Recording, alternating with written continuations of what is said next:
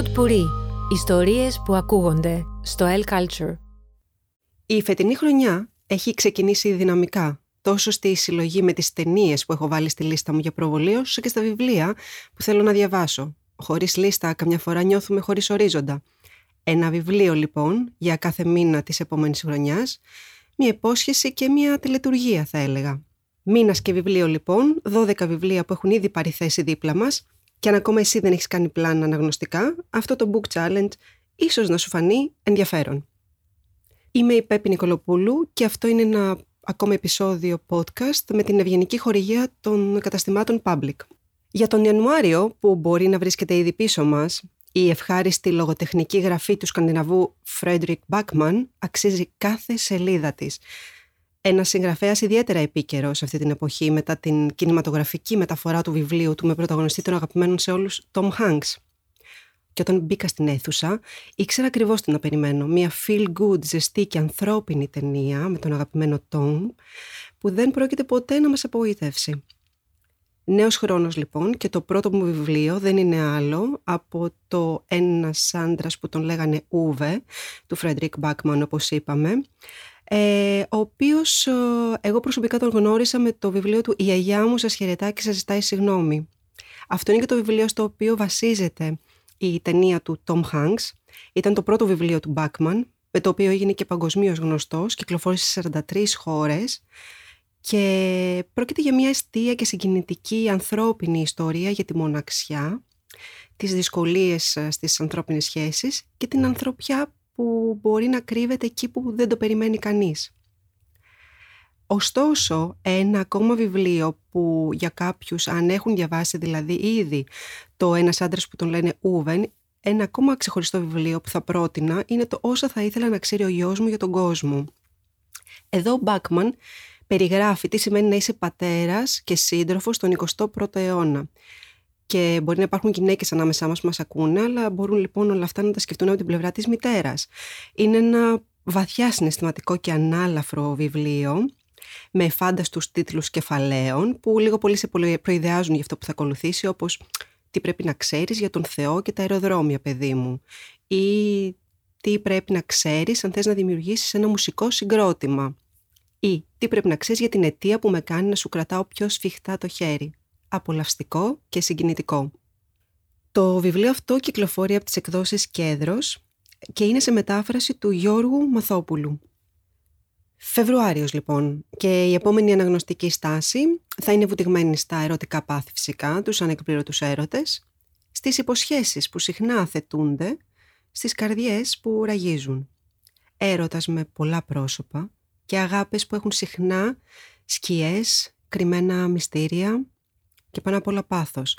Νοέμβρης 9 ο τίτλος του επόμενου βιβλίου μας από την ιέρια του ρομάνς Colin Hoover που κυριολεκτικά έχει ραγίσει καρδιές με τα βιβλία της. Η νούμερο ένα συγγραφέας best seller στον New York Times επιστρέφει αυτή τη φορά με μια ξέχαστη ιστορία αγάπης μεταξύ ενός συγγραφέα και της απρόσμενης μουσας του. Εδώ να πούμε ότι το βιβλίο κυκλοφορεί από τις εκδόσεις Διόπτρα σε μετάφραση α, Νέλας Γιατράκου.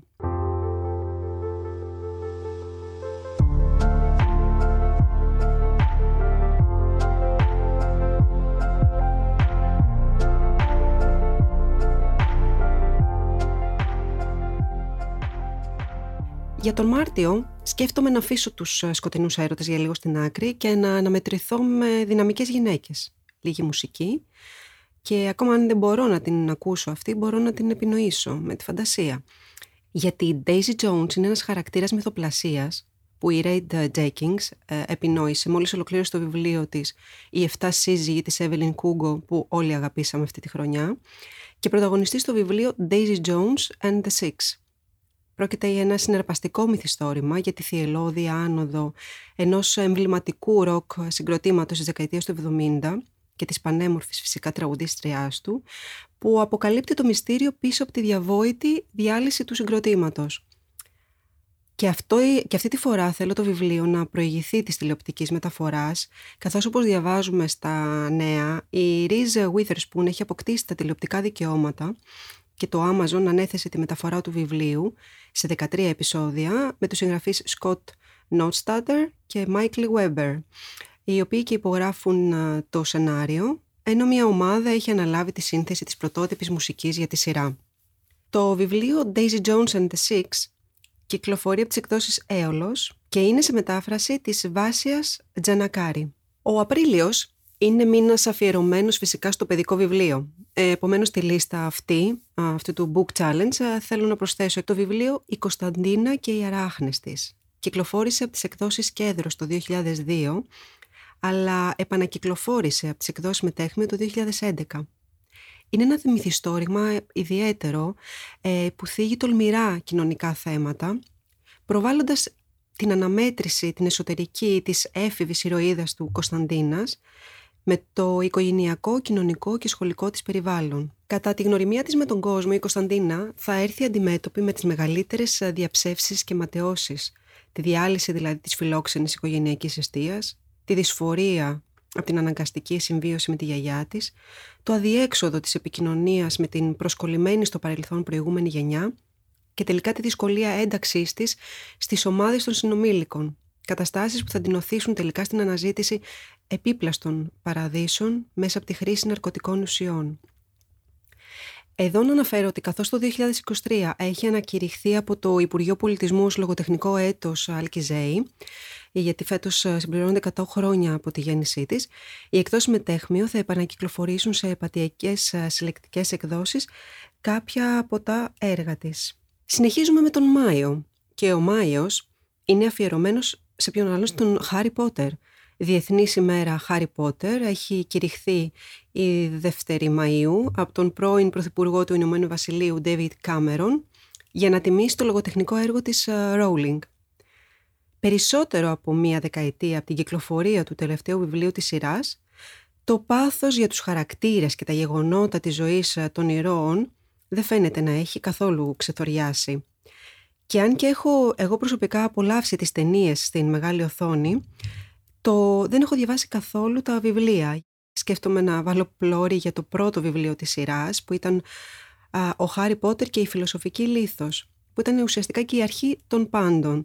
Κυκλοφόρησε το 1997 και αυτό το συγκεκριμένο βιβλίο έχει πουλήσει περισσότερα από 10 εκατομμύρια αντίτυπα παγκοσμίως, ενώ έχει μεταφραστεί σε περισσότερες από 67 χώρες. Η ιστορία τώρα, λίγο πολύ γνωστή σε όλους. Ο μικρός Χάρη, μετά τον θάνατο των γονιών του, ζει μαζί με τους θείους και τον ξαδερφό του. Η ζωή του είναι μια πραγματική κόλαση. Η ζωή του όμως θα αλλάξει όταν θα λάβει ένα γράμμα. Και όσο και αν οι θείοι του προσπαθούν να το αποφύγουν όλα αυτά τα χρόνια, ο Χάρη θα μάθει τελικά ότι είναι μάγος όπως και οι γονείς του, και ότι έγινε δεκτός στη σχολή μαγείας Hogwarts. Εκεί θα ανακαλύψει πολλά μυστικά για το παρελθόν του, θα δημιουργήσει φιλίες και θα έρθει αντιμέτωπος με σκοτεινά μυστικά και επικίνδυνους εχθρούς. Το βιβλίο «Χάρι Πότερ και η φιλοσοφική λίθος» κυκλοφορεί από τις εκδόσεις «Ψυχογιός».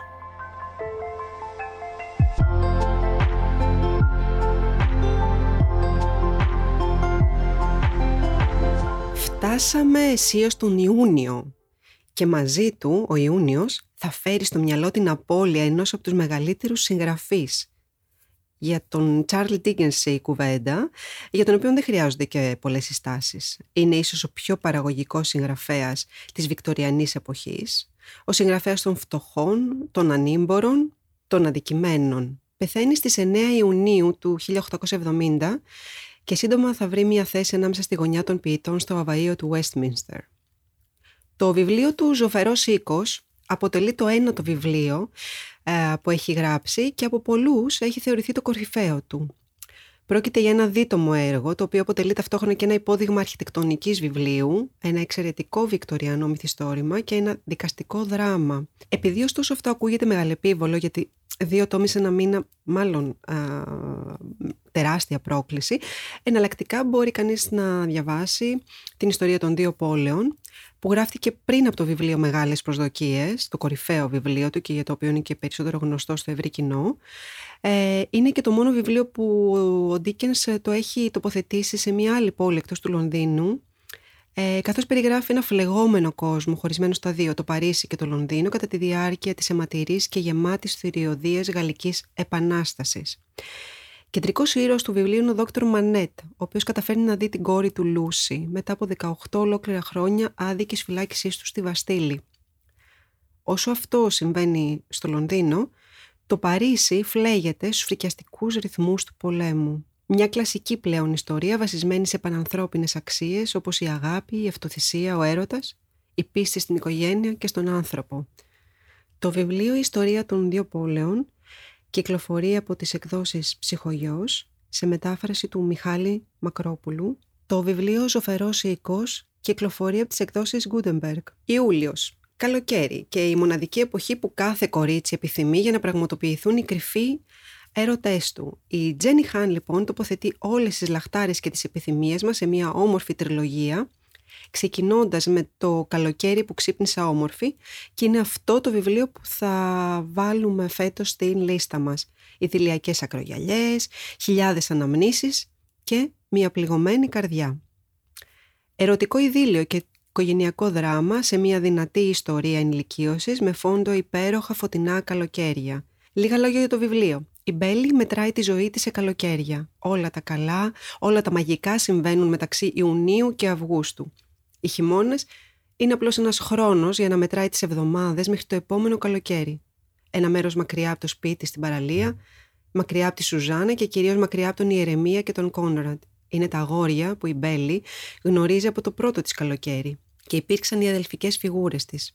Αλλά ένα καλοκαίρι, ένα τρομερό και υπέροχο καλοκαίρι, όσο όλο αλλάζουν, τόσο όλο καταλήγουν όπως ακριβώς θα έπρεπε να ήταν από την αρχή. Το βιβλίο «Το καλοκαίρι που ξύπνησα όμορφη» κυκλοφορεί από τις εκδόσεις Πατάκη. Αύγουστος. Μήνας ταξιδιάρικος. Και πριν από λίγες μέρες του απονεμήθηκε ένα πολύ σημαντικό βραβείο, για, ένα διεθνές βραβείο για συγγραφή αστυνομικού νουάρ, το Νέγκρα Πέπε Καρβάλο. Ε, δεν μιλάμε για άλλον πέρα από τον Λεωνάρντο Παντούρα. Ο Λεωνάρντο Παντούρα, ο γνωστός κουβανός συγγραφέας, ούτε που θα φανταζόταν τη μελλοντική του συγγραφική απογείωση, όταν το 1989 πάλευε ουσιαστικά με την καθημερινότητα της δημοσιογραφίας στην Κούβα, καθώς άρχιζε να σκιαγραφεί το μυθιστορηματικό χαρακτήρα που έμελε να σημαδέψει την καριέρα του, τον αστυνόμο Μάριο Κόντε. Για τον Αύγουστο λοιπόν θα προσθέσω στην αναγνωστική μου λίστα το βιβλίο του «Σαν σκόνη στον άνεμο». Ένα συγκινητικό μυθιστόρημα ή καλύτερα ένα οπτικό δοκίμιο όπως ο ίδιος ο Παντούρα έχει χαρακτηρίσει αυτό το έργο. Σε αυτό το έργο δίνει φωνή στους κουβανούς που επιβίωσαν στην εξορία και στη διασπορά σε μέρη όπως η Βαρκελόνη, η βορειοδυτική άκρη των Ήπα, η Μαδρίτη, το Πουέρτο Ρίκο, το Μπουένος Άιρες.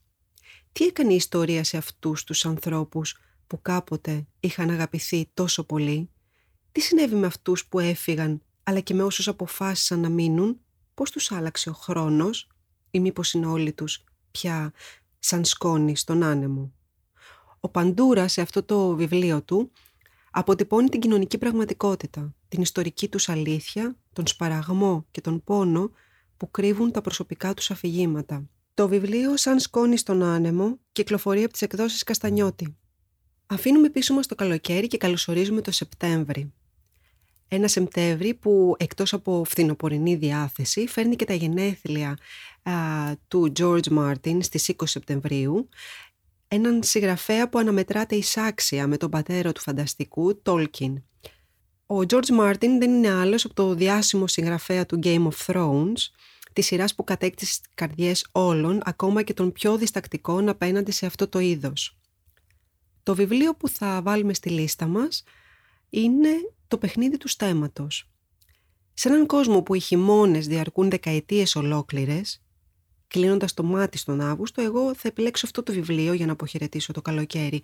Ένα έργο επικής φαντασίας που θα μοιάζει λίγο ατέριαστο στο μικρό νησί των Κυκλάδων που σίγουρα όλοι λίγο πολύ θα βρισκόμαστε αλλά θα μας μοιήσει μέσα στους σκοτεινούς μυθικούς κόσμους συντροφιά με τον άρχοντα Ένταρτ Στάρκ που αναβάλλοντας τη στέψη του θα ταξιδέψει από το βορρά στον νότο για να εξηχνιάσει το μυστηριώδη θάνατο του φίλου και προκατόχου του στο θρόνο και να αποκαλύψει τη συνωμοσία εναντίον του. Μυθικά τοπία, εποχές που μοιάζουν από άλλους πλανήτες, φορεμένες και αστυνομική πλοκή μέσα σε κοστούμια αλλοτινών εποχών που ακόμα και αν η μαγεία επικρατεί δεν είναι πιστευτή ούτε από τους ίδιους τους ήρωές της. Το βιβλίο «Το παιχνίδι του στέματος» κυκλοφορεί από τις εκδόσεις Ανούμπης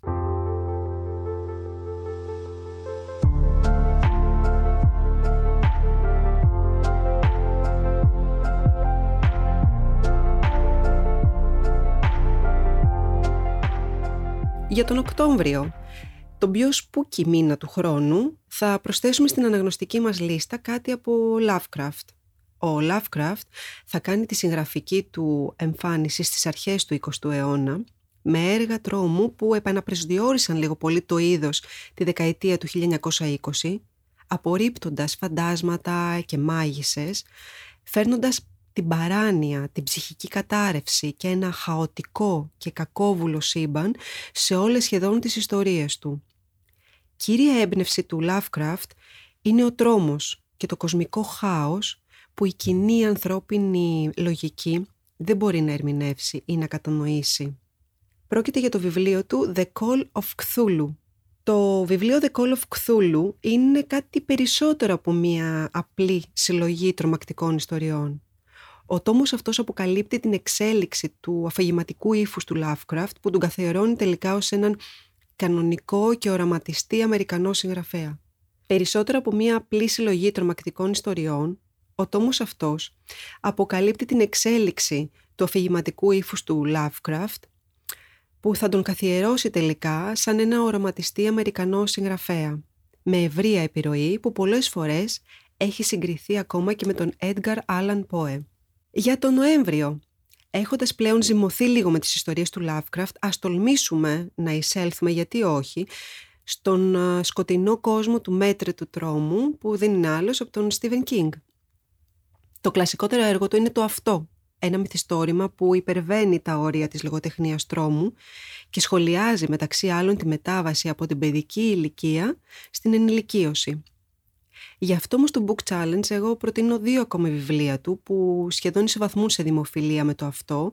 Το ένα είναι η Λάμψη, πολύ απλά γιατί έχοντας όλοι λίγο πολύ δει την ταινία του 1980 με την εμβληματική ερμηνεία του Jack Nicholson, ε, έχουμε λατρέψει αυτό το βιβλίο. Και το δεύτερο είναι το Κοράκι.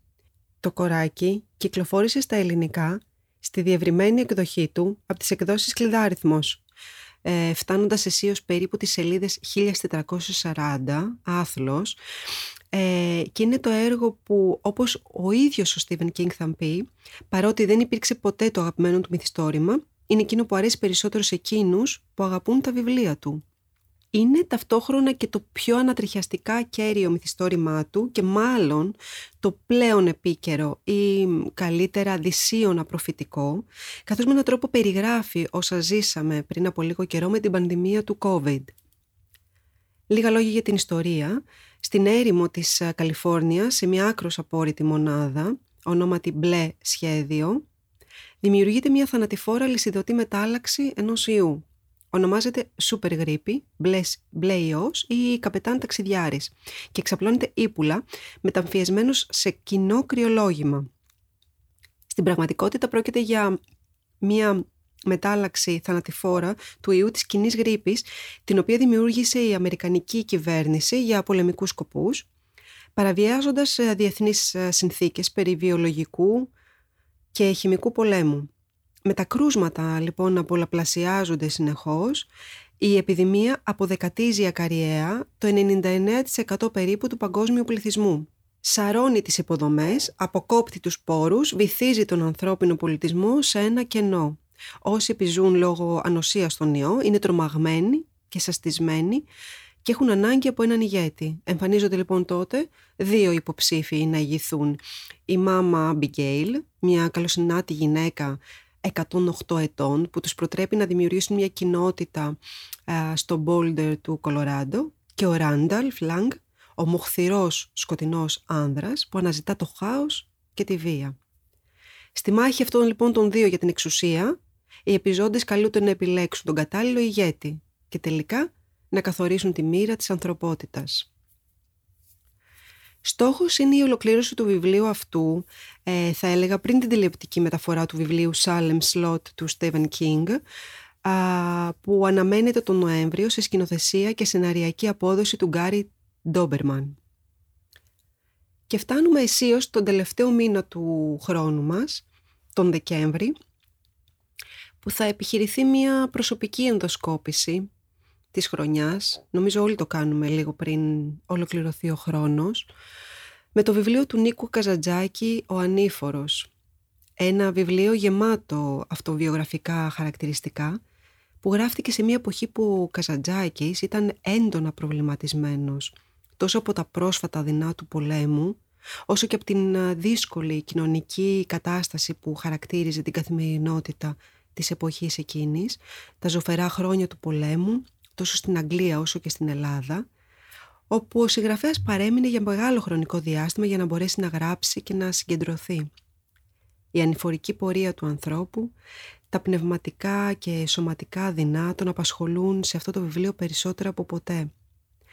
Είναι ένα μυθιστόρημα που χρονικά συμπίπτει με την αναχώρησή του από την αγαπημένη του Κρήτη, στην οποία δεν ξαναγύρισε ποτέ, μόνο μετά θάνατον.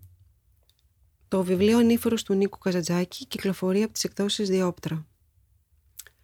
Ελπίζω αυτή η λίστα να αποτελέσει μια καλή βάση για να ανακαλύψεις και εσύ τα αγαπημένα σου βιβλία για το 2023. Αν οι τίτλοι αυτοί βρίσκονται ήδη στη λίστα μετά αναγνωσμένα βιβλία σου, τότε στα καταστήματα public και το public.gr σε περιμένουν ακόμα επιλογές για να ανακαλύψεις το επόμενο μυθιστόρημα που θα σε συγκλονίσει. Και κλείνοντας αυτό το επεισόδιο, να δανειστώ κάτι που ο Edmund Burke, Βρετανός πολιτικός και φιλόσοφος, ε, έχει πει. Το μεγαλύτερο χάρισμα είναι το πάθος για διάβασμα. Καλή ανάγνωση λοιπόν.